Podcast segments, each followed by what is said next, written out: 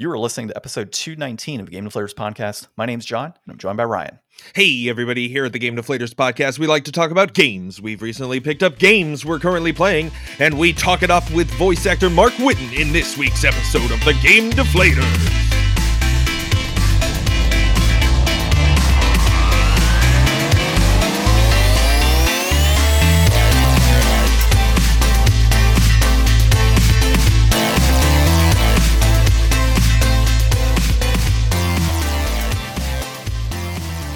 All right, so uh, we are joined by voice actor Mark Whitten, who uh, we actually met at UbuCon uh, back this October, and uh, Mark was happy to join us for an episode and just kind of talk voice acting, talk industry, and really talk video games. Mark, how you doing? Yes, indeed, I'm doing great. Thank you so much for having me on. It's uh, so nice to be on here and chatting with you. It's a pleasure to have you on. Uh, I know we were planning this back in obviously October, and then we touched base in what was like December. I think to have you on, and here we are in January, and Yeah, having you come on. whole new year, kick it off. Yeah. Great start to 2023. Yes. yeah, actually, very good start 2023 to have Mark on. So, uh, Mark, if you could tell us a little bit about yourself, uh, you know, some of the roles that you've done, uh, how long you've been in the industry, uh, anything that you're doing, like a podcast, your YouTube, Twitter, anything along those lines, just kind of throw it all at us right now, and yeah. uh, we can get that out of the way and move on to the nitty gritty details here. Sure. All right. I'll uh, I'll bullet point my life here, uh, really quick. Uh, no. So um, yeah, I gosh, I've been voice acting for probably about um, eight years now. I've been living out in LA around like ten ish. Um, and, and really kind of sunk into the industry after having been here for a couple years. I was pursuing film before that. I was pursuing theater. I've kind of always been like a, a, a an entertainment bound kid uh, since I you know growing up. I, I kind of always knew I wanted to pursue something like this in the entertainment field. Uh, and I had two older brothers, and I would do whatever they told me to. So you know, uh, I was a very very um, impressionable and uh, attention seeking youth. and that, that, of course, landed me into the entertainment business. Um, gosh, uh, some of the notable things that I've done that uh, folks might know me from anime like uh, Demon Slayer, where I play Rengoku, or Genshin Impla- uh, Impact. Genshin Impact, where I play Kazuha, uh, Fire Emblem, Three Houses and Hopes, where I play Seteth, uh, Street Fighter Five, where I play Alex, um, Home Adventures with Tip and O on Netflix, where I play uh, O, and a bunch of other things, uh, just kind of that uh, are probably easier found on the IMDb page or in little tidbits of information as we continue on chatting. Um, gosh, uh, yeah, I've I've always known that I kind of wanted to pursue this, and uh, it's funny the entertainment business just kind of takes you in a lot of different directions, or at least I've found that. Um, so in my pursuit of one thing, another thing pops up, and I start going after that, and you kind of find out where where you fit more or less. And and I don't know. I mean, right now it's voiceover. Who knows? In in a while, maybe I'll be doing something else. um, but for the moment, it's actually been a really good uh, kind of fruitful career um, running at this aspect of the business, and I'm really enjoying it. I love the community. Uh, I love the work that we get to do. I am a big video game and animation fan myself, so I really love being a part of that creatively. Um, but yeah, it's just kind of funny wherever it, it takes you, and it's certainly taken me a, a lot of different places. Um, and, and it's been an interesting road to get to this point. So So, in in what you've done in your career, what was like the first role that really lit your passion to move forward into voice acting, continue on in this career? Oh gosh. Um the first uh uh, uh, there are a lot of things. I guess like um I don't know. I've uh, like I said that that's whole like performers drive where I've I've always just wanted to be involved. That that inspiration probably just comes from like you know games that I've played and different you know voice acting and acting heroes that I've had.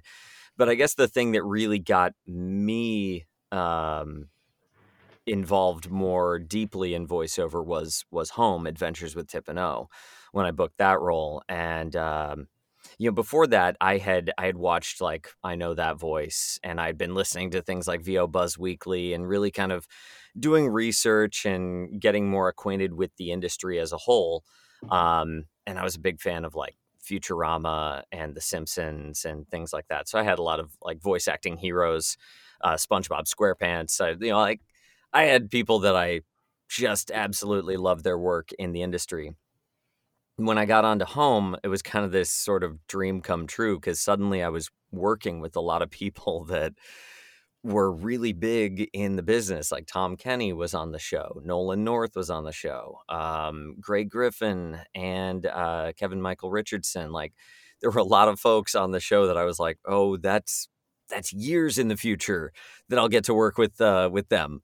And suddenly doing this project, and um, you know Ryan Crego and Thurop Van Orman, uh, who created the show, uh, had enough belief in me to uh, to be there with with Rachel as as one of the two leads of this project, and uh, it was it was wild because it was one of the first uh, VO credits I I had, um, and I had been granted I had been auditioning for like a couple years before I before I booked anything, uh, which is another thing for anyone who's like in into um, entertainment, voice acting, whatever. Sometimes it does take forever of banging your head against a wall and then the wall kind of cracks a little bit in a place. Um, but uh, but yeah, that's that's something that was it was kind of this zero to sixty moment that I was not expecting, and and it really like made me think, oh my gosh, I I, I a got to learn from people in the booth like like Tom and Nolan who are just experts at what they do and that really inspired me to be like oh well maybe i can really do this and and i feel like i i have a, a little seat at the table for the moment and i get to i get to play in this space and we ended up running for like four seasons and we had a christmas special and i love christmas so everything was fantastic. Awesome. That's great. Holiday special i should say. It's it's actually yeah. it's really great. Um i got to sing with kelly clarkson that's nice. actually pretty I got, cool. I got to yeah. sing adjacent to Kelly Clarkson. She recorded at a different time. hey, and for I, and and they don't really in voice acting. They don't.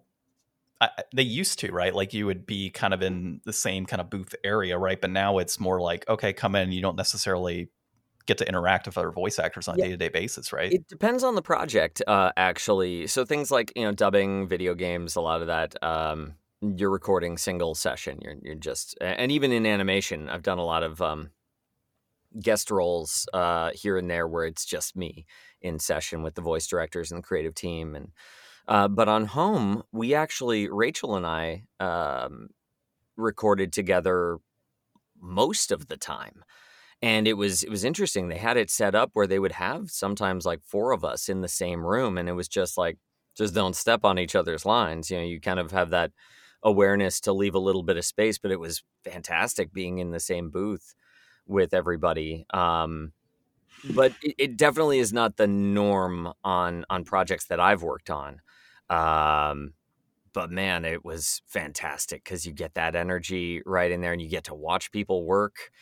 And even if they were like recording someone that they needed to get in and out, I would be able to step out into uh, into the room with everyone and get to like watch them perform um, which was fantastic. There were some cool guest stars that were that were on uh, as well, and so I got to like you know see a lot of a lot of different folks do their thing, uh, which I always find very helpful to see how everyone else is you know doing it, see what um, what they're bringing to it. Uh, beyond just the voice, their physicality, how they're how they're working in the booth.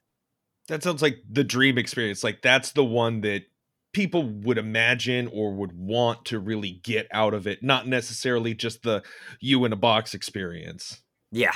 Oh yeah, absolutely. I feel like I feel like that is exactly that. Yeah.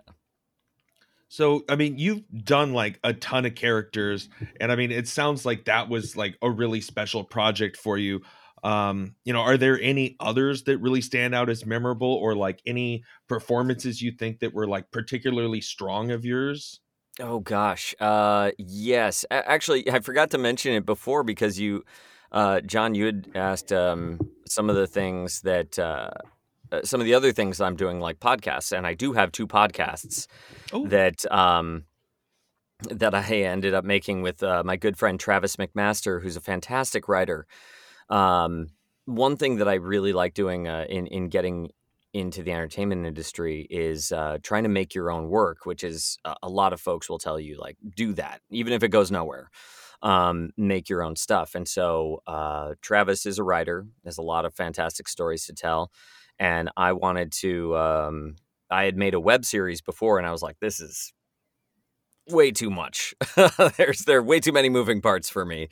Um, I want something that we could have more uh, direct creative control over, and that we could make sure got done on our own time. Because it's it's like I'm not a good producer, so it's like herding cats was not a thing that I could do. I love cats; I have two of them, but um, but herding them is is an impossibility. Uh, so being able to make something on our own, like these podcasts, which are um, the Theater of Tomorrow and the Hotel.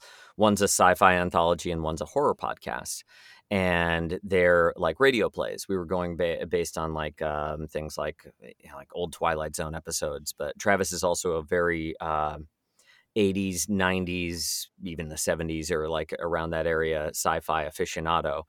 And so he injects a lot of uh, that sort of uh, aesthetic into a lot of the stories um, and we were like, we can just tell these stories through uh, audio drama, and we, I can I can do the sound editing, add sound effects. I can I know a bunch of voice actors. We can get in and really get this going, and it's just like it's Travis and I just controlling it, and so we were able to like really make some projects come to life.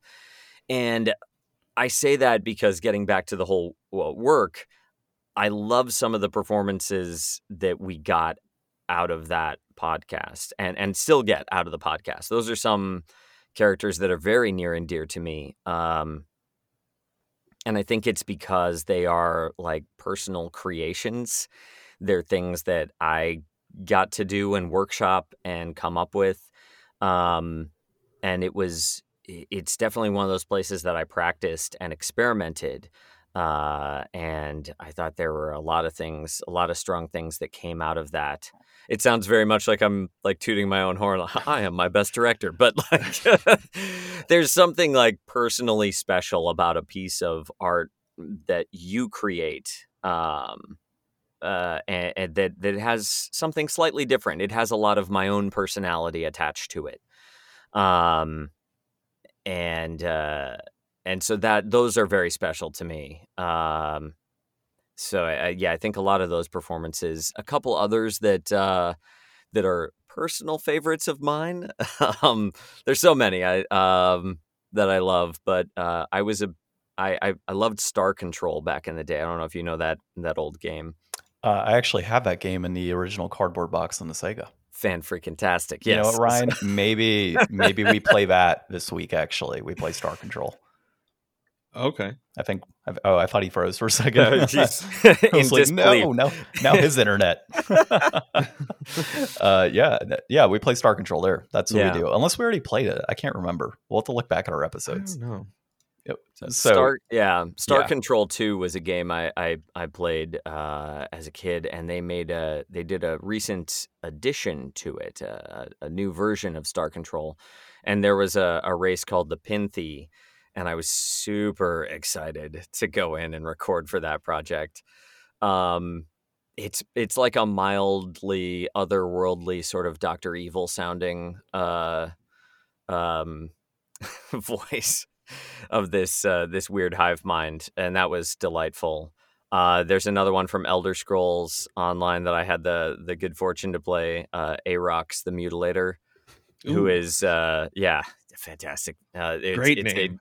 A, giant uh, a giant demon, a giant Daedra who is trapped in a rat body. Um, I might ask you to do a voice, but your neighbors might be like, "What's going on?" He's I can well, seal the door. I will shred your ankles. like that sort of thing. He's just I mean, he has a wonderful wonderful wonderful complex uh because he's still he just has like a little squirrely weird raspy rat voice but he has all all the bravado of the giant uh terror that he once was I love and it. God, I loved playing him. He was he was fantastic. And then like from I don't know if you guys know the the game Smite, but there's a recent addition to Smite. They skin a lot of their characters, and there's the Bok Bok Horus, who's just a ridiculous chicken and uh, farmer chicken. Um, and that is, mwah, like uh, It's like right up your alley. had such a fun time to like uh, yeah i like to do a lot of weird intense things um so yeah that was a lot of fun i mean honestly i could probably i can find something about almost every character that i've done that i really like um and every every one of them is an opportunity to like explore something new so yeah there there are a lot that go without mention because maybe they're not super popular in uh, in in the way that Demon Slayer is. Mhm. Uh, you know, they have different niches. Oh, um, I guess to that end, I was at a con once, um, Wasabi Con, I want to say, uh, in Jacksonville. And one of the things that made my heart skip a beat is when I was, it was right around that time that Aliens Fire Team Elite had released, and I, I play uh, Dr. Tim Honecker in that and it's kind of based on some of the aliens fanfic and i was super stoked to be part of the aliens franchise but like aliens fire team is not necessarily for the anime crowd um it's a different a little bit of a different audience but there was like one girl and her dad and they were like oh my god that's how we bond and they're like in the in the middle of the of one of the panels and they totally knew what i was talking about and i was like oh my gosh Aw. that's like warms my heart because I I love so many different genres of games and to have someone who had like that crossover genre and I had a really fun time recording with that team too. So when they like knew what I was talking about and they were like, "Oh yeah, we love we love you in that game." And I was like, "Ah, that's so wonderful. I'm so glad." Cuz Good also like yeah, I feel like it's one of those things where you know a lot of people get onto uh, to online they talk about things like Genshin and Fire Emblem, but there's not necessarily a ton of chat rooms about Aliens Fire Team. Uh, it's a different sort of game and it's a different sort of uh, sort of audience, and it's not like I guess eh, otaku eh, might be the right right phrase for it in the same way that some of those others are. Gotcha. That makes sense. Mm-hmm. So, um, kind of going into video games a little deeper, Yeah. what is a video game character you would really want to voice if there was a remake of a particular IP? Ah, okay, I'm giving this some thought. Um, This I good am one. I am a big fan of Stephen Russell. Uh, he voiced a lot of characters in a lot of games that were very near and dear to me growing up, and um, uh, if they remade Thief, and I got to play Garrett, I think that that would be freaking awesome. And I love what um, they did actually. You know, they actually uh, remade for Thief Four. They um, they didn't use Stephen. They used another another guy who did a great job as well. Um, you watch. I think there was something associated because they were doing PCAP for it, and they had strongly considered Stephen uh, to come back, but they ultimately ended up going in another direction. Such is life in the entertainment business. Um, but when I was growing up, playing that game was, God, I, I loved it so much, and there was something special that he he brought to it. This very, um, everything was very like whispered and quiet, almost like Garrett was constantly in the shadows. And but there was also this sort of sly, uh, scoundrelish charm to him. Um, and and Stephen did a great job with that in in the original games. Um, and I really, I just really loved it. And of course, some of the some of the voices on the side for like the hammers um, and the guards are so freaking funny. Um, if anyone's out there like wanting to do a deep dive, go and, and look up some of them. It is like classic old game, old gaming stuff. And uh, I don't know, it really like kind of juiced my imagination. So that and or I know like Corvo as well is something he played. Um, so like in Dishonored, same sort of similar. Corvo's a little bit of a different, uh, different beast, but I'd have to go with Garrett. I, I thought of two others, which I am hesitant to say because I think it's uh, my my number two choice which I don't think they should be voiced anyways, would be Gordon Freeman from Oh. Half Life, just because Half Life is fantastic. Although, if I were like, if they were like, Mark, you're voicing Gordon Freeman, I think I'd probably have a bit of a heart attack and stay well away from the internet because it seems like a very big uh, undertaking. Yeah. yeah, that's a It'll- lot of weight. It'll be Lot Half of weight. Life. It'll be Half Life Three. Uh, that's what it'll be. yeah, right. Half Life, probably never. Um, a full Half Life before we ever get a game release. Um, or this is another one. I don't know if I'd be able to pull it off, uh, but I think it'd be fun to give it a try. Would be Max Payne.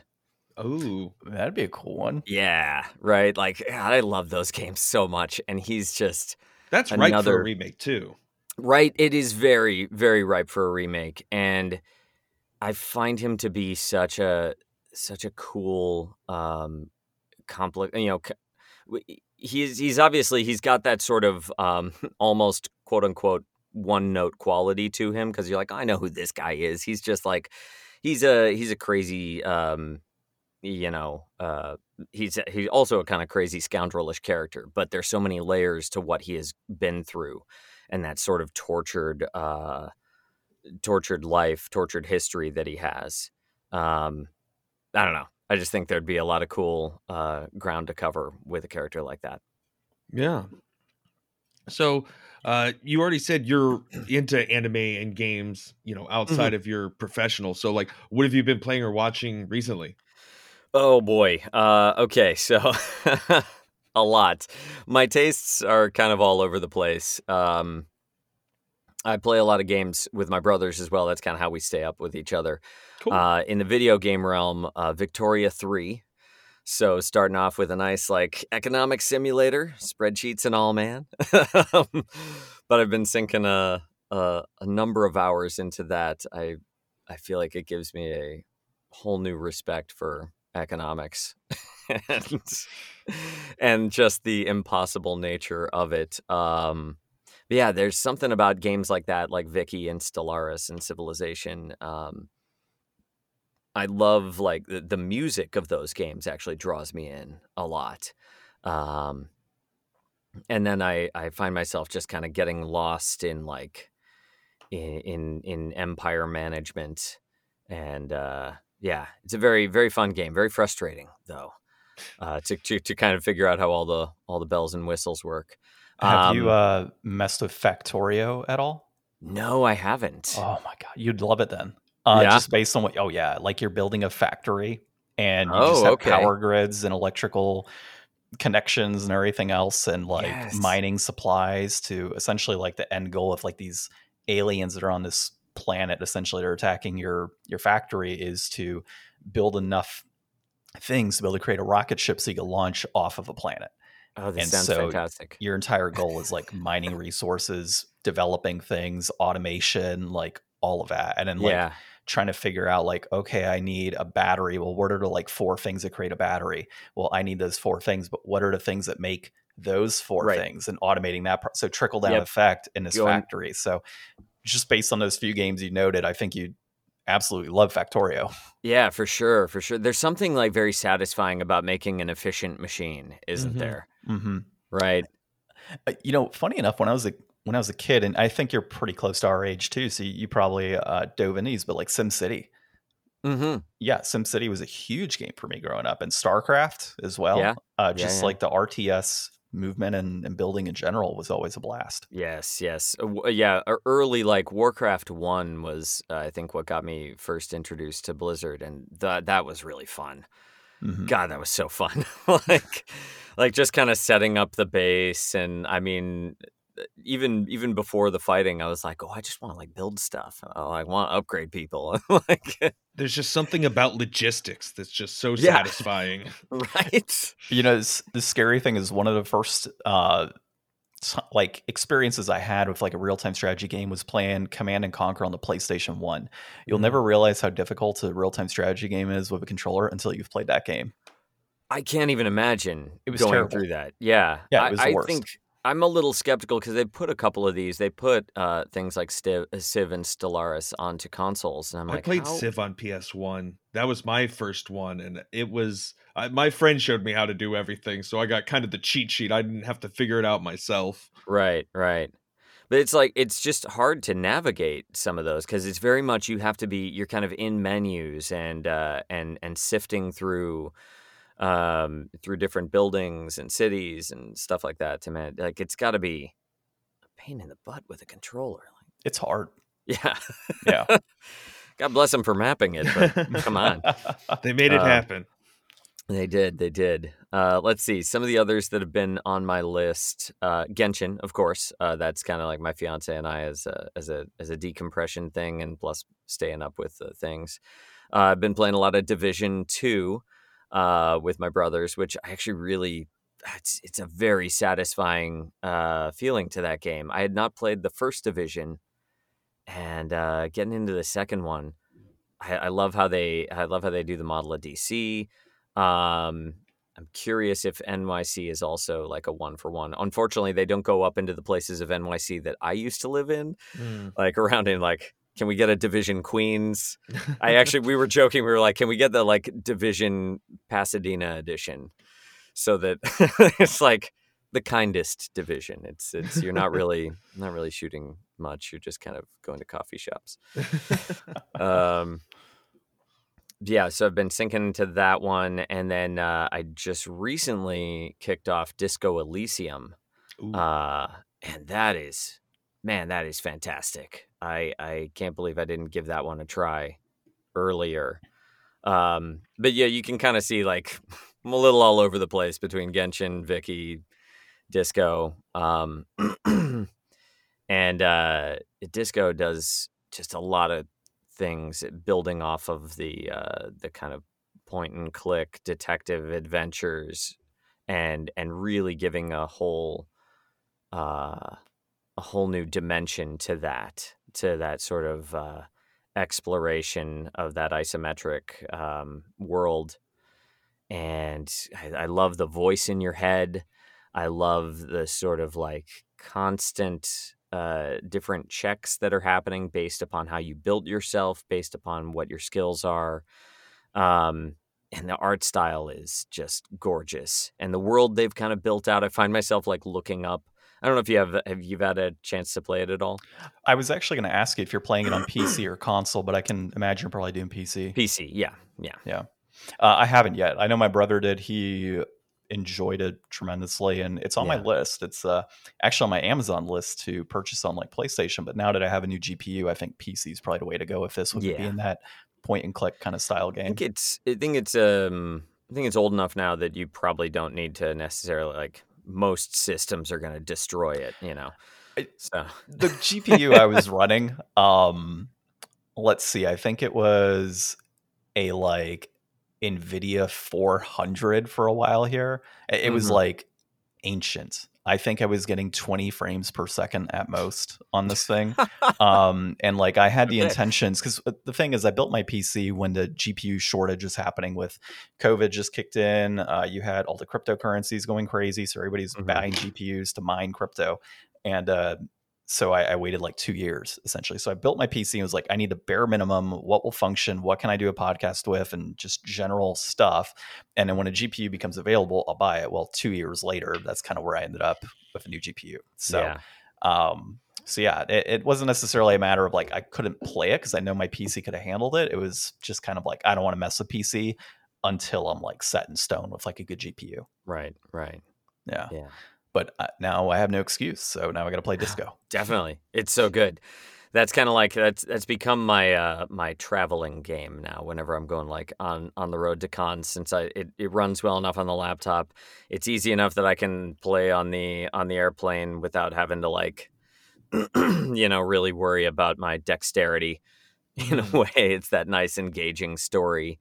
Um yeah, I found myself I was to say there's there's so many things I find myself looking up um, but I feel like in a way they've just the writers they they, they like created this deep lore that uh, and and possibly even like words and whatnot. I've I've been um, I feel like there is just a lot of creative license that they've been taking, and uh, it's fantastic. It just I love I love seeing like this window into a very messy, chaotic brain. Um, and and uh, I don't know. There's something really special about about the game. Um, I kind of can't wait to get deeper, even deeper into it. Well, you know um, what? As soon as I'm doing Factorio, that might be my next game because that. I mean, you just kind of hyped it up a little more for me. Yeah. It's it's been on that list. It's oh. just not one that I had a chance yet. It's very so. good. Very good. Definitely. Nice. Uh, from an anime perspective, anything that you're watching right now or looking forward to? I'm looking forward to more Demon Slayer. It's honestly Ooh. like not just because I'm in it, but like it's one of my favorites. um, uh, gosh, uh, it's funny. Games take up uh, a lot of my time, so I actually don't watch as much TV as I do play different games. Um, so, gosh, is there anything else? Honestly, beyond just uh, beyond just like watching the anime, like uh, watching Demon Slayer, I know that like reading it and getting the manga has been another thing that has been on my list as well to kind of get that extra experience. Also to uh, not have so many spoilers at my whenever I'm at cons. Yeah. Uh, to kind of like just dive into that. Um, gosh, what are some other things? You know, one that's been on my list for a while uh, that I haven't gotten to, and I feel like it's been said to me many a time, and it's older, but Death Note. I've never watched Death Note, and, uh, and I feel like one. yeah, many folks have have told me like get on that. I'm going to encourage you one. to definitely stick it out. There's a lot of people in Death Note that have very serious opinions on how how the story goes and some people kind of drop off at a point oh really okay yeah so i would encourage you to to stick through because i think it's one of those ones where like the ending is really paramount and despite you know anything that happens in the middle that final little bit i think has a lot of extra impact once you make it through interesting but it does have like a, a moment in there of controversy and fall off. yeah off there's like yeah. a huge population of people who love that show up until X point, and then they don't care or they stopped or right. they talk crap about the rest of it. But you know, it, people get serious opinions about stuff sometimes. Like I don't want to knock their opinions, but I think I think you can probably make it all the way through. Okay. Yeah, yeah, that's one that I I never watched the show either. I just read the manga, so I just never bothered to watch the show. So it should mm-hmm. be on my list too, I guess. Mm-hmm. Um, have you taken a plunge into One Piece? no, I see it staring at me from behind uh, from behind Ryan. Yeah. Uh, I I have not. Um, I think I don't. You have to like kind of take a couple months off. Yeah, uh, you gotta take out a. dude, I'm I'm so lucky I had the baby when we did because uh, I had just dove into One Piece. Um, I, I just randomly, I was just one day, I'm like, oh, One Piece is on Netflix. Let me just, as I'm working out, let me watch One Piece as I'm on the treadmill and it spiraled down to when was that, Ryan? Like it was like three months ago, four months. No, ago? no, it's more than that. Like five months ago. But I've okay. binged up to like episode nine thirty four now. Yeah. In like the last, it's been stupid, but it's helpful when like you're feeding a baby and you're like, okay, I can watch like four episodes of One Piece in a row. Yeah. While I'm feeding a baby. So aren't they aren't they making a live action out of that as well? Mm-hmm. Yeah, Netflix is adapting. What do you think about that? You know, uh, the actual uh mangaka took time off for like the first time ever to go help with the production. Really? And I don't think that you know, you're never going to get a perfect adaptation. It's so hard and a lot of the times like as a creative who wants to do just a one for one kind of thing, but mm-hmm. the One Piece is so out there. It's one of those anime that's like really anime where people are just all different proportions and sizes and it all makes sense but like to somebody who's outside looking in it's like wait where's like the the key art in here? Like how come everything looks so wacky and is so bizarre? So uh-huh. that's going to be really hard to adapt and make feel you know good. Interesting. So you you mean just like the general like literal shape of things. uh, Yeah, of- like of people have a long nose and it's not just like like that's physically like how they are or people yeah, are yeah. like half giant or full giant and it's like seeing all these wild proportions and everything is going to be probably I think the hardest to make feel cohesive. Well, just even Luffy using his abilities. Like Yeah. Look, they've done Stretch- Mr. Fantastic and stuff in film. Yeah, I know, but like, you know, the Gum Gum Gatling, you know, or like stretch, like all of his moves are stretches. They're not just consistent punches. I mean, you're talking, you know, Mr. Fantastic on like extra, extra steroids, Yeah. like with his arms flailing everywhere. It just doesn't, it seems odd. And like the shark, um, the fishman, for example, like how do you portray that in a good adaptation that it doesn't look weird?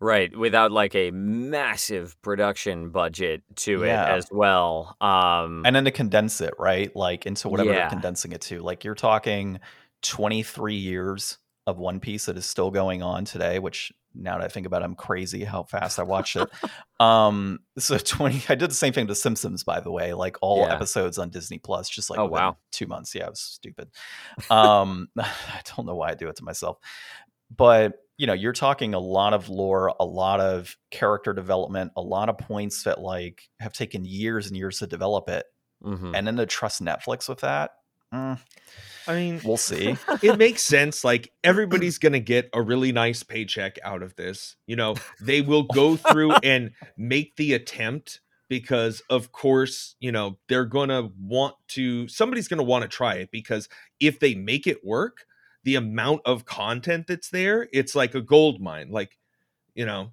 They're bound to get something out of it at least because it is so big. Like enough people will watch it to make it justifiable. uh-huh. And if it does become a success, there's so much One Piece they can adapt that it could just be the money train. right. or they could so just it's fall off worth the face the risk. or they could fall off the face of the earth like dbz and avatar the last airbender live, live actions Yeah, but like One Piece has so much to it. Like I would wager there's as much as we think of like Dragon Ball Z as kind of like the popular face anime. Like there's so much One Piece. I got to imagine it would attract enough people, no matter what, to see Mhm. whether it's good, bad, or ugly. They would want Right. to see it. right, right. hesitant Yeah. huh.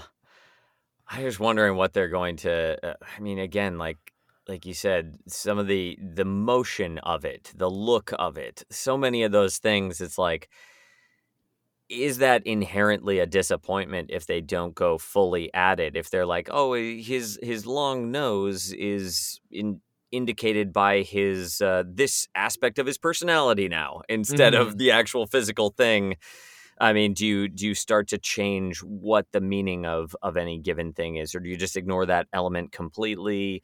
And then, I mean, simply the capability of making things like fights in anime come to life, because there's just stuff you can do in animation you simply cannot do in live action. And it's not to not to say not to take a shot at live action. It's just like they they fill different, very different roles and and i guess it leads me to kind of question like why besides money are we even attempting this yeah and, and when you think about it, even like the yelling right? Like that's where you all come in with as voice actors to kind of portray those characters. Like not all Mm. actors necessarily that are just on film actors are going to be sitting there yelling gum gum you know and rampaging through in a battle. Like right. it's just not you know not anything against some actors but it's not like they're in the booth Right. and that's you know the predominant focus of what they have is like those types of voices. And right. um so i do question like that as well but you know also how much are you going all in like to your point are you sticking with the long nose or are you saying this is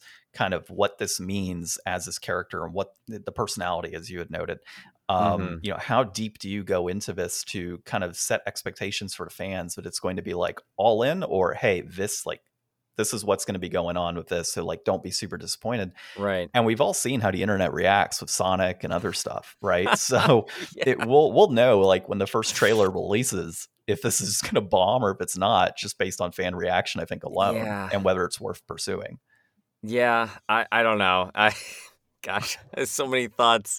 Because you're right, it's like this giant, eh, as you said, you're like it's this giant money machine. And you're like, well, everyone's going to get a paycheck, and it's like they could equally get a paycheck for doing something original. Like, but like, let's say that One Piece, in and of itself, has a lot of, um, a lot of uh, thematic content and storylines that are that are uh, worthy of being told again can can you not direct those funds at something that is similar but not it in order to bring this sort of uh, this sort of um, creative property to life but not have to be under the thumb of like yeah but it has to be one piece. Now i grant you someone up top who is like ticking a balance sheet is probably like because it is one piece is what makes the money flow in.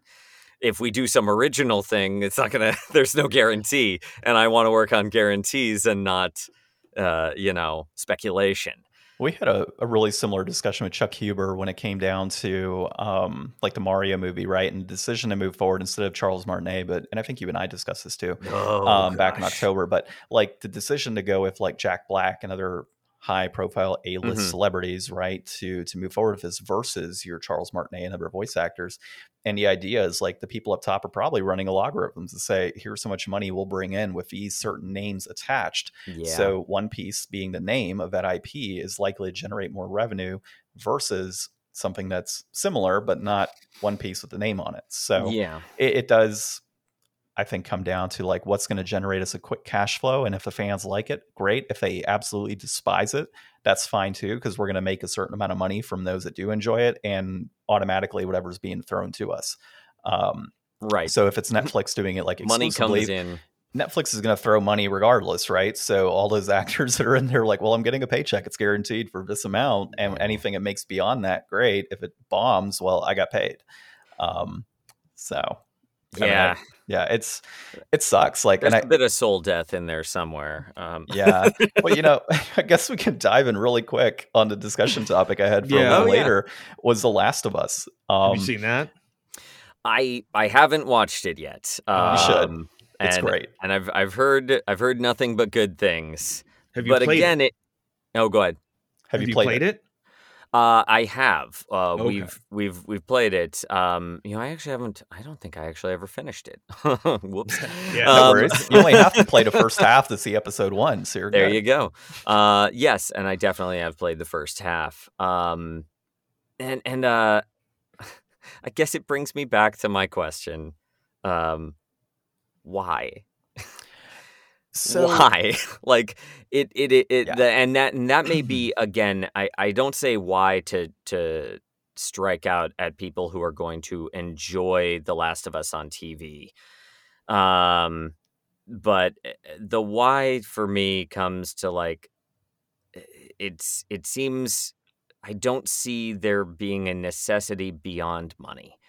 Like the the game or, or and maybe it reaches a new audience, but for me I'm I'm starting to realize that personally I don't always want to experience something in more than one medium. Like if I experienced it as a game and I loved it, I don't need to see it as a TV show or a stage play or read the book of it necessarily. I'm saying Can we get and the like, I Mario book? yeah, right. I mean, I said that, jumped. and I'm like, I'm gonna read the manga of Demon Slayer, but at the same time, right? Uh, it's it, and this may be just a personal preference, but uh, I I always find myself watching things that come out again and again and again. Um, and I'm wondering why are we doing it? And now, granted, I say this with the caveat of like I watched The Witcher, but I haven't played The Witcher.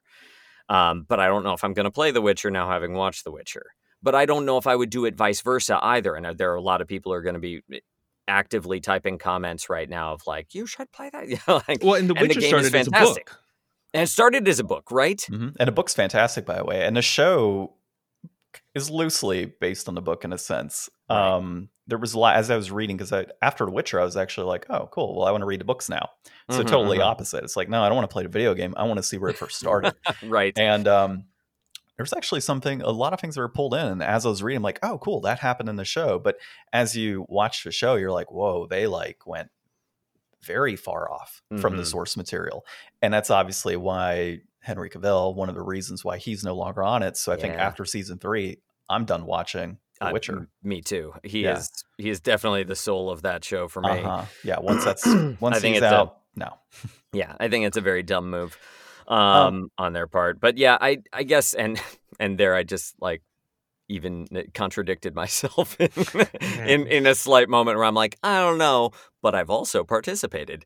Yeah. Um, uh you know the last of us you know being one of those and i'm with you on the aspect of i played the game last of us it's it's one of those things like it's i think there's a difference between if it's something that was like super nintendo like sonic for example right? An adaptation of sonic i'm okay with because there's not a whole lot of like story driven elements to sonic. Like there are in the games you play but not like story story driven elements to Mhm. sonic like there are with last of us where with last of us you could clip out every single um you know uh, video that's in there like main videos of the characters and f- put out a full movie right with the Yeah. amount of cutscenes that are in that game right. it is So- it is already a show in and of itself. If you Yeah. take away the parts where you're just like kind of constantly dying, getting past challenges, it is essentially a show.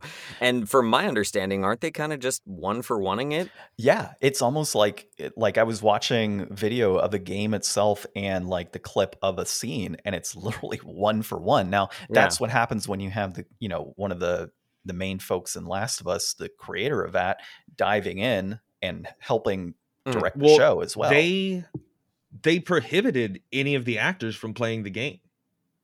Interesting. The showrunners told them Huh. not to.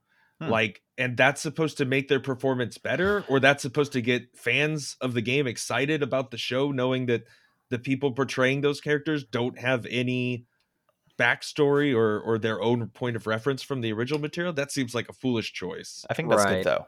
I kind of do like that um, because it allows them to put their their own feelings into those characters as they're playing it, and they if as long as they have But it's good direct- already one for one. But Like, shouldn't they be working with the best information possible?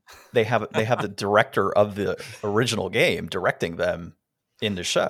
So I think you're also going to get like as long as you have a good director, which they do in this instance, to kind of say here's what we need to do.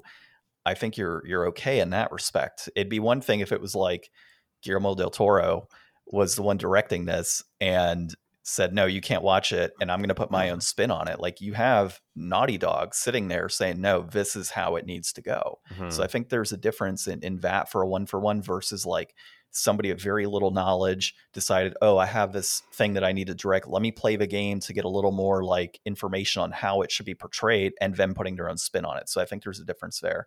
But I will say that my wife and I were watching Last of Us. She had no sort of experience with the games whatsoever. She watched the show, truly enjoyed episode one. Can't wait for the next episode, uh, which airs tonight, technically, um, even though Mhm. we release this on Monday and um, she wants to play the game now because of that, Hmm. because of that show. So I, I think you know part of the cash grab aspect. I totally understand what they're doing. Like it's going to generate money, and as long as it's well produced and well directed, it's going to generate money.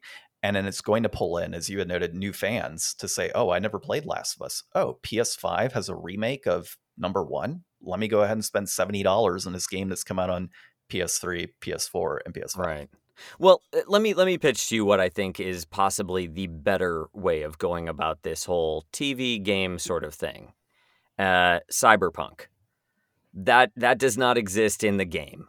Uh, the anime does not does not it is not the game, but it is within the world. And then people go and play the game, and I feel like there's reason behind that because they are two separate things.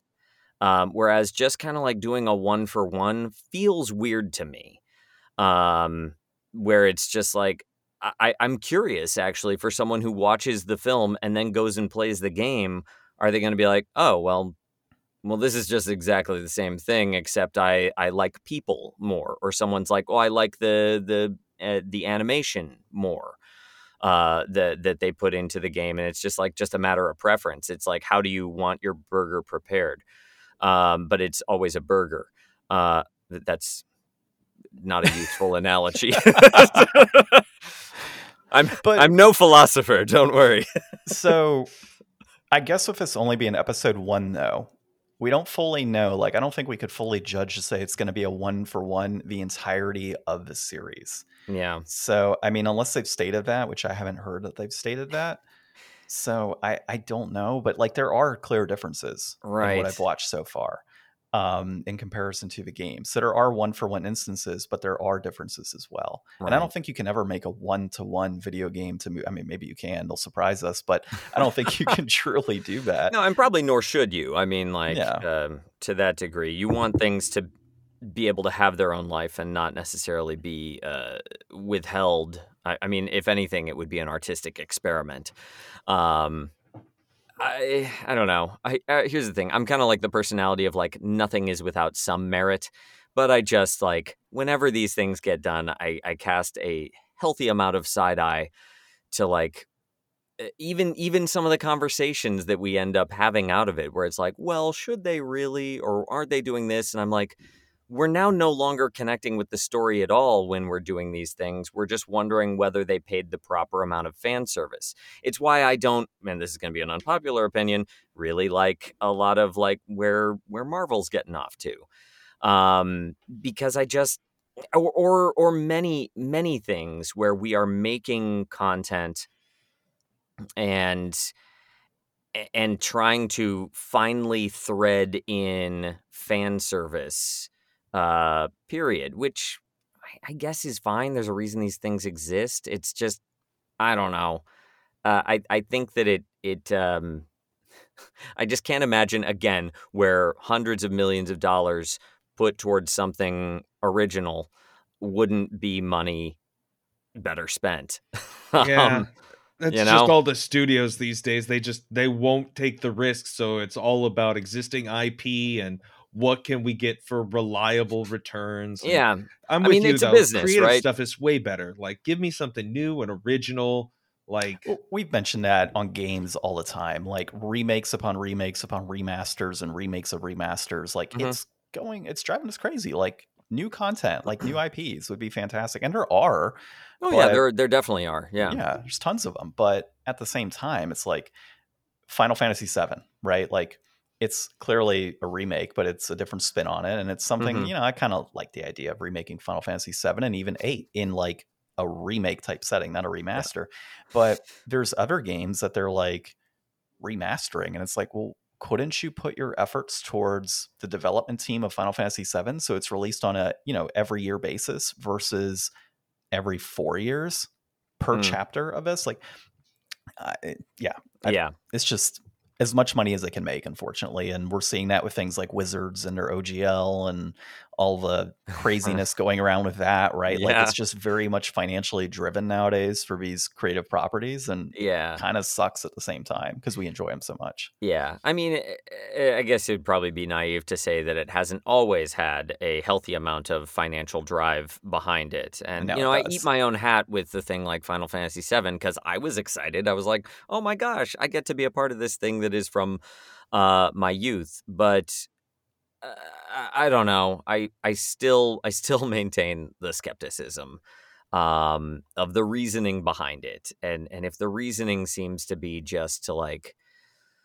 I don't know, fill fill the bank up. And maybe we fill the bank up so that we can spend it on a couple of new things. But like Last of Us didn't exist at one point in time and then it did and it made some fantastic waves. And I think like revisiting it is like I don't know. It's not like there's not merit there. Um but I just eh, I don't know. It seems like it seems like too obvious a thing. mm-hmm. Yeah. Um And I, for my think- taste to be like i guess i can watch it and it'll be it'll be cool Uh, there'll be you know yeah, i don't Well, think i won't be entertained I think timing has a lot to do with some of these things too. Like, I don't think people really get offended by bringing something back from the past and giving it new life. But when you take something that's still alive, and that's when it seems like it's a cash grab. Like, this Mm. thing hasn't even had time to settle in and become a part of the cultural lexicon. Like, bring something back for the next generation so that they can get their take on it. But don't just keep milking the same thing over and over Right. year after year. but the cow still has milk Yeah. it's infinite milk.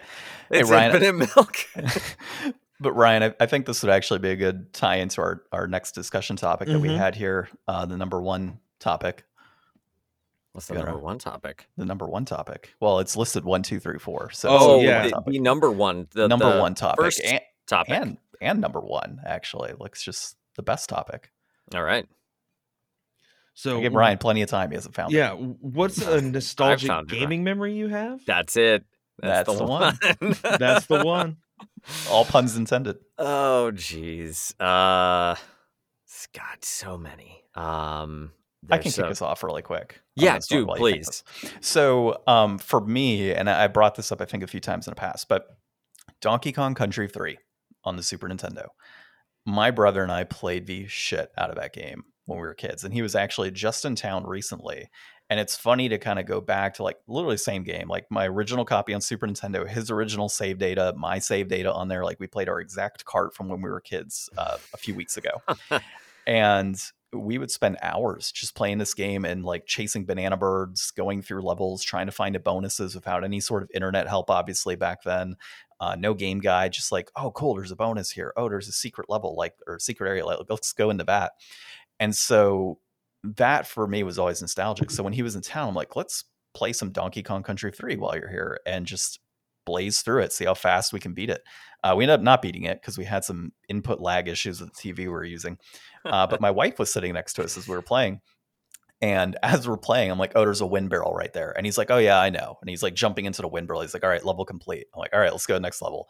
And he's like, there's a bonus there. I'm like, yeah, but we're trying to speed through this as fast as we can. He's like, what about the life up top there? So, like, we played these games so many times as we were kids. So, coming back to it, I guess it would be 28 years later or so. But you still remember we the still remembered everything of all the objects, every placement. Like there's three lives up there. There's one life over here. Oh, go down to this area. There's a, a bear coin in this area. Like we just knew, and it was like, oh, Damn. oh, wind barrel, top left corner. Oh yeah, that's right. Let me jump into that. So like we're just blazing through this game and just had a ton of fun. Uh, even in like the hour or two that we played, um, I think we got through like three or four worlds in the time that we played, just because yeah. we we knew where everything was, and it was just so fluid for us to jump through. Even with the input lag, it was just those memories were there you, and we were you should all like through. you should like get a couple you should reach out to your local neuroscientists and and uh, invite them over and have them like monitor you because like like finding out where that if they can chart where these like deep deep memory stores are or something i feel like there's i feel like there's some uh feel like there's some good research to be done. Unlock human potential. Your... there, has got to be something there. I, yeah, and me in right. particular, like when it comes to games of that Nate, like platformers in general, pretty easy for me. But my wife was playing Bloodborne for the mm-hmm. first time a while back, and I love Bloodborne. And she was like, "Well, I want something in the Soul series." I'm like, "Well, if there's an easy one to play, it's Bloodborne." I'm like, because the other ones are actually kind of difficult. Bloodborne's probably like from a learning curve perspective, probably the easiest one to dive into, in my perspective, and uh, or my opinion. And um, she dove in, and I'm like, oh yeah, go to this corner. There's gonna be blood vials, or go here, and like realize that I only played Bloodborne like one time all the way through. Yeah. So it's not like I consistently played this game over and over, but there's something about like video games in general where there's just like the spatial awareness of what yeah. there is in the level and where certain things are and just those memories kind of trigger not everything triggers but mm-hmm. there's a lot of things that can stay memorable in a game and you just mm-hmm. remember them years yeah. later you're good at mapping virtual space or just mapping in general oh, uh, oh absolutely yeah. i can i can grid all of the phoenix metro area in my head and where i need to go like i don't need a gps i use it because it's a little more convenient to find certain stores but if right. ryan said hey i need to go to the corner of this and this out in like glendale i'd be like okay, cool. Got like. you covered. Yeah. It's funny. Uh, my my fiance as as and I as we're playing Genshin, she didn't grow up playing as as much uh, as many games as I did, um, and she'll frequently like kind of get lost, and I'll realize that I'll I'll come in and it'll be an area that I've only maybe like seen little bits and bobs of as I'm passing through the the house at the time, and I'll be like, here here, And just uh, give me the controller, and I'll, I'll find myself wandering around and being like oh no, it's it's back this way. It's around this corner and through uh, down this uh, cave entrance here. And I'm like, I've I've seen this maybe once as I was passing through with chips, but there's like something about it. I feel like there's a different I don't know if it's a different mentality that you that you start to get like if you're introduced to it young or or what it is about like pathfinding in these games. Um, that maybe there's just something that uh, that you really connect with. It's like a Um, language and, and a skill set both because like yeah, most maps are going to be laid out in some kind of way that makes sense from the design and just being exposed to enough of it through gaming is mhm, going to let you in on some of those little oh it's probably this kind of way thing but it's also like just controlling games. Like when you think about an experienced gamer versus somebody who doesn't have experience like just trying to walk around and aim in a first person shooter is like yeah, its own thing that gets refined and refined and refined over time. And how much of this is also knowledge yeah. and how much of this is also developed from the fact that you know the three of us grew up in gaming like the super nintendo nintendo was already there.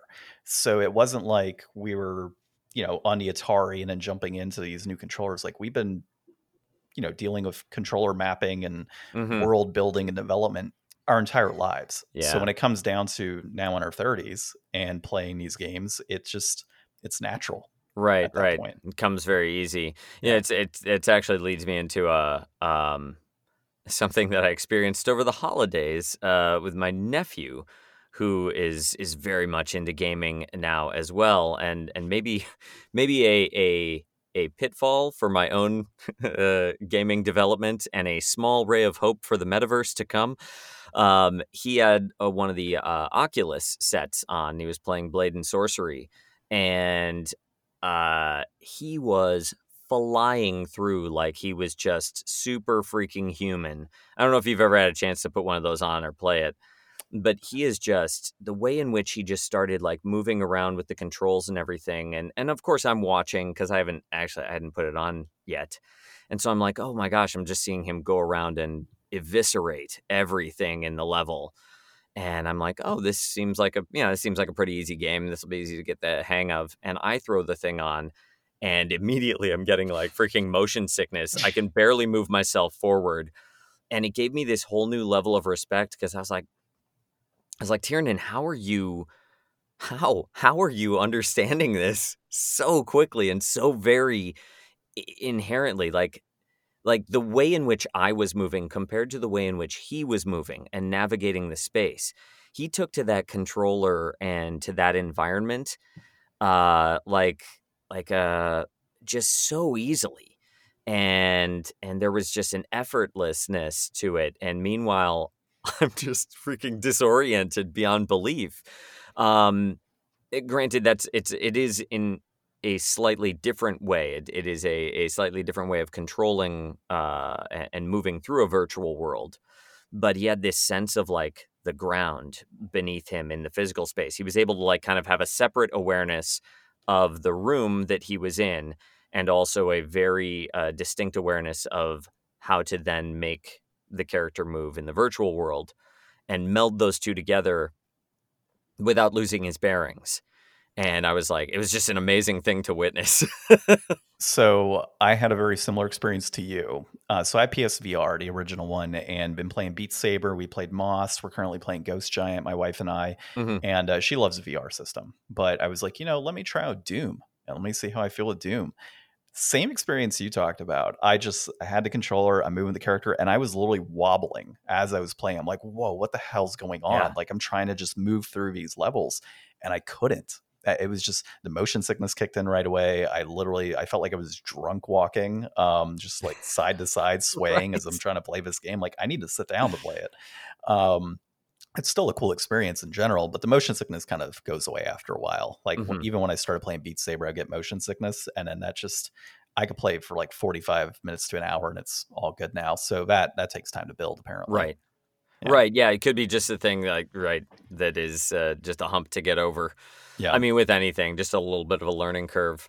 I, I realized that I never actually uh, answered the nostalgic memory I was going to question. ask you about that one. um so uh yeah actually it, it kind of dovetails into some of this uh stuff there was there was like i remember my first encounter with vr was uh it was at a gosh it was a game store of some sort and they were like testing it out this was probably like 15 20 years ago and it was like, oh my god, VR, this is gonna be the next thing. Maybe even 25 years ago, and they had Hexen on it, and we got into a VR set, played Hexen, and then D- VR disappeared for like for like freaking two decades. It did not work out. But I remember that was like the first thing I played in a VR space. And I was like, okay, this is fine. The technology was not there. um, and it was, you had to go to like, actually, this was like an arcade where one of the experiences was being hooked Mm. up to a, Mhm. a VR set. And it definitely just like it, it disappeared. It went back into like R and D, and then came to be what we are. Um, yeah, but I'm I'm like looking through uh, some of the things as I was thinking about this question.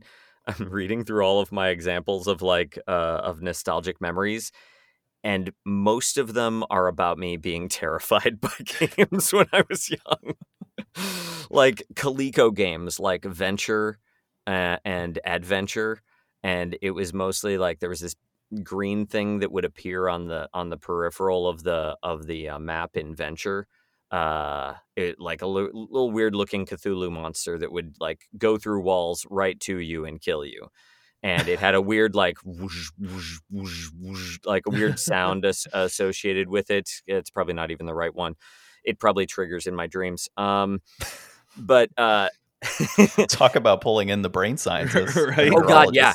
it was terrifying um but that's one that i i like i remember i remember being terrified by doom speaking of doom when i was a kid i remember like i had to take a step back and instead play like spear of destiny or blake stone where i was like okay i can't go full demon but nazis are are like more comprehensible to my brain Demons in their own respect. yeah. and and even Blake Stone uh was a little bit weird, but I could I could deal with that. I was like, all right, space aliens seemed seemed uh seemed uh, more doable. Um and then like uh like Max Payne entering the funhouse for the first time was very disorienting and like and terrifying itself. Um uh thief there was something there was a moment in thief where I, I realized that i couldn't kill these skeletons or i didn't know how to and it like scared me as a kid but it was also like one of a, a very a very um it was one of those problem solving triumphs now looking back at my youth where i i found like a creative ways around different things and i remember feeling like intensely rewarded for being like oh i don't have to kill everything in a video game and this video game has the forethought to set it up so you you're not supposed to um and i don't know there was just kind of like a thrill of that that discovery um yeah yeah yeah god i'm trying to think of s- some some of these other th- i have a lot of different examples you ever you ever play jedi knight Uh, I didn't. one? uh dark forces 2 yeah No, I didn't play that one. Okay. God, there was there uh, dumb video game mechanics tickled me as a kid, and you could force push uh, things once you got the power, and you're in a dockyard, and there are these like random workers or you know the like little atmospheric characters around, but if you went up and force pushed them, you would fling them into space, and my friends and I we spent a good like 20 to 30 minutes just flinging things trying to trying to bounce them off the wings of the of the jet that we had parked there. And and like trying to get the angle just right so we could get maximum you know maximum uh maximum lift and airtime out of these out of their bodies. Um it it was kind of like the equivalent of of of like playing with of like terrible kids playing with insects. Um but these were you know they were they were on a computer screen. We Yeah, weren't yeah, actually good. killing we weren't killing anything. It was only representational. Um so but it was that. We didn't even play the level. We're just like let's see how far we can lob people. Um, Those are some of the most memorable, like when you can break a game and make your own fun. Oh we- yeah absolutely We did a similar thing, Red Faction, on the PS two years ago, and you could actually use rocket launchers to destroy certain, like the whole con, not whole concept, but like you're on Mars is like this, you're a worker being enslaved on Mars, and your goal was to get off Mars, right? In this mining facility, but they had the multiplayer of bots, and you could put like 20 bots, I think, in, and then you had multiplayer with Yeah. bots.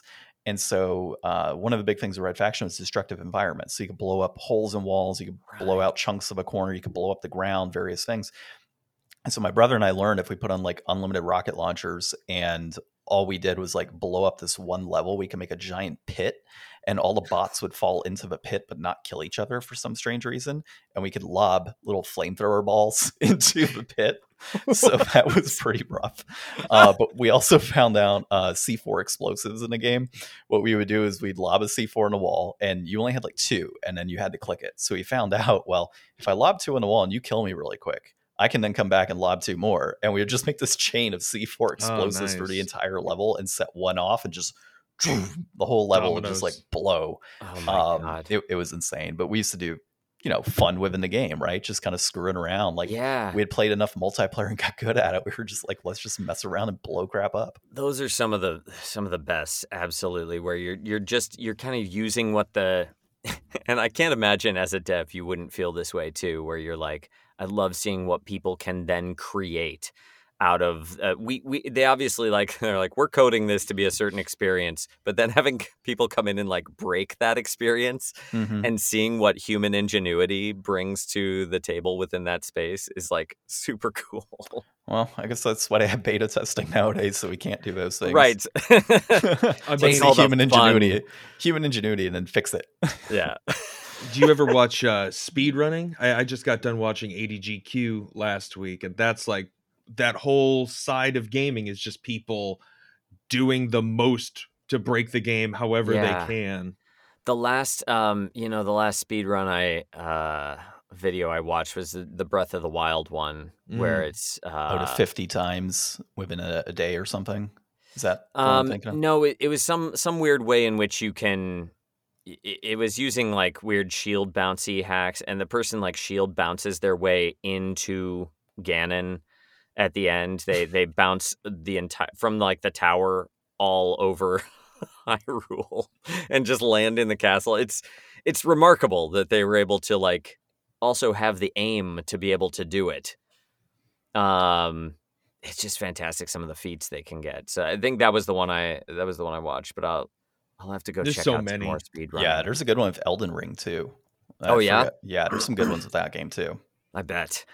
Um, let's see. I know time wise, we got a lot going here. So let's Sorry, uh, let's skip over the topic I had on um, industry viability. If we have you on in the future, we could definitely yeah. jump into that one. But uh, this this last topic, um, puppeteer work. Oh uh, yeah, yeah, yeah. I, I, brought this up because I, when I was chatting with you a while back, I recall you mentioning that you did puppeteer work. I'm like, yeah. that's actually a pretty interesting. Like, you know, I don't know if it's career wise or side gig or how you do it nowadays. I, I don't remember that part of the conversation, but there were some tie-ins, I think, to Guerrilla Games as well. Yeah, um, with puppeteer work. So I thought we can dive into that a little bit too. Absolutely, yeah. Now, puppeteering is is something that kind of like again the entertainment industry leading you in very weird places. It kind of came into my life when I auditioned for Avenue Q in New York, Ooh. and uh, you know it's big show with puppets and they put you through puppet camp and i was lucky enough to like um to get uh callbacks and to get pretty far along in the process for the broadway show and the tour um and and i got to go to like puppet training sessions and so that was my first exposure to it uh, i obviously did not book that um and um, that was that was a bummer. I was like looking forward to you know I was very excited about the about the show. It's it's a fun one and um, being a part of that. Um, I got to do it later on when I came to Los Angeles, uh, which was pretty cool. But before that, then I, I had that experience is very niche, right? So when you have it, you start finding a lot of these interesting opportunities. And I, I got involved with a show called Finding Nemo the Musical down at uh, Disney World. And that was really fun because it was it was one of those they were talking about putting a uh, product into different mediums. They made a 30 minute musical out of Finding Nemo. Um, which actually had some interesting creative merit because you see the performers and the puppets on stage at the same time as you would in uh, Avenue Q. Um, and that's kind of how they dealt with with that with uh, staging the production and uh, there there were some interesting moments there was one moment at the end of that show that they actually cut out um, which I thought was super cool uh, and artsy and maybe it maybe it wasn't it probably wasn't right for the actual uh, show but where they had us lower the puppets at the end of it and have uh, for the very last moment where Nemo and and Marlin like say where he says goodbye to his son and it was like they would lower the puppets and then it was just like human saying goodbye to human son and i was like oh oh my artistic heart like skipped a beat. I was like you tie it all together and it's like it's about us. You know but it, it's probably one of those things where it's like of course it's about us dummy. It's very on the nose. Um i liked it. Uh and and so yeah, that's that's where I really got uh, uh, more involved in in puppets with like uh, mechanical puppets, uh, Michael Curry style puppets. Um, and from there, when I moved out to LA, again more opportunities. I did Aladdin uh, at um, uh, Disneyland, and I played Iago, which is a puppeteered role. I started working at the Natural History Museum, where I I puppeteered um, a Triceratops and a saber tooth cat and uh, it was it was fun. We were doing educational programs, and we uh, there are a bunch of puppeteers over there. It's it's this weird community that finds itself in very uh, odd and unique places. And one of my friends, who is a brilliant and a very good, uh, very fantastic, um, uh, just artist and puppet builder, you know he did a he did puppets for a lot of he's like every every music artist every now and again wants they're like let's do a music video with puppets and he's yeah. like and then i get hired to do it but they only do one of them yeah. you know? um, um, on the aladdin one so did you do iago's voice as well uh, yes I, not not like we all kind of had our own we weren't like doing Gilbert Gottfried no, impressions. No, that's but, a whole totally different level. Yeah, we were we were kind of hinting at that because he has he has that personality anyways yeah. so you mm-hmm. kind of get it gilbert gottfried's voice and doing an impression of it is of course a brilliant window into that personality to begin with but we weren't like mandated yeah um nice. but yeah it was it was super fun um just to to do that and, and then all those experiences led to us, uh, uh, our team at the museum actually being tapped to uh, work on The Watcher for Guerrilla Games. Um, and that was super cool. They were doing a, a promotional thing, and, and, again, where puppets get used, they get used occasionally. And like, let's do a commercial with puppets. Let's do a promotion with puppets. Um, and, and, it was funny because sometimes they don't always know who to they don't necessarily know that people exist out there who have that skill set so you're just like let's just get some beefy dudes to to do it and it's not always the right answer um, because you uh, a they may not, they may not fit into the costume b they don't necessarily have puppeteering experience which is like there's a lot of acting behind it. There's a lot of knowing where your focus is so that the things like looking in, in, in the right direction, the thing has a life of its own. It is breathing, maybe not if it's a watcher, but you know, it is, um, it has a curiosity or an intelligence behind it.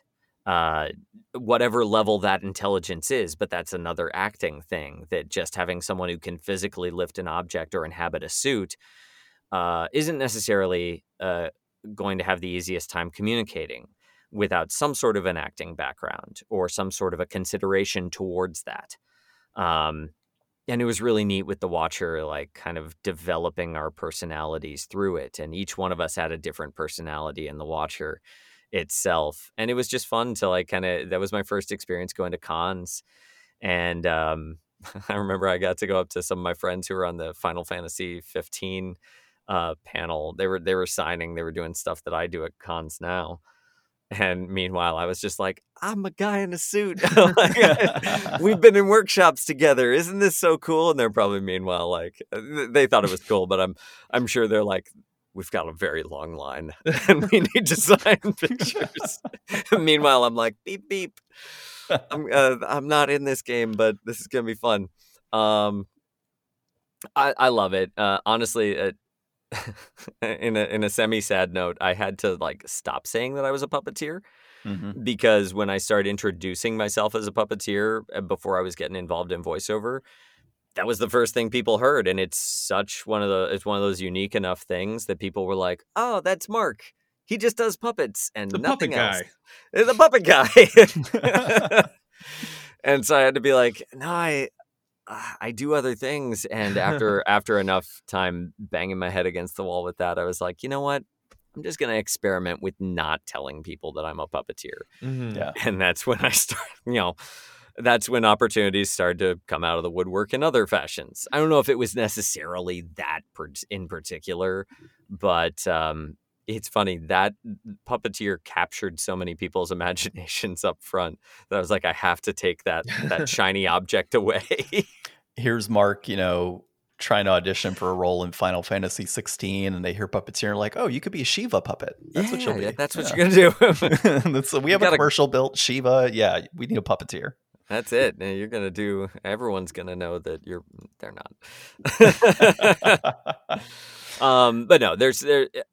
I really have a have a a lot of respect for that that line of work uh, as well. Um, I think it's uh, it's fantastic. It's uh, uh, there are a lot of cool opportunities and cool things that can get done with puppets. It's just that that was just another aspect of my my time in the business, and who knows, maybe things will come up again. If I had an opportunity to pop back into the Watcher suit, I would totally do it because it's it's just so much fun. yeah, Well, good stuff. so you know, just before we wrap up here, like, what can we look forward to maybe seeing from you in 2023? Are there any projects or anything you could kind of let us in on to keep an eye out for? Yeah. Uh, unfortunately, I'm not able to talk about anything in any amount of detail because it's you know every everything NDA. is under an NDA. No detail Um, allowed. No detail allowed. No detail agreement.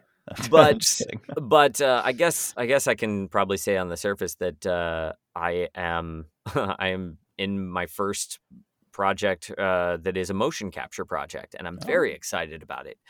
Um, and it's the first opportunity that I've had to do uh, performance in that regard, which is something I've always wanted to get uh, more involved in. You know, talking about The Last of Us and things like Uncharted and um you know but so so many games are using it now uh and that that project should you never know it's games right?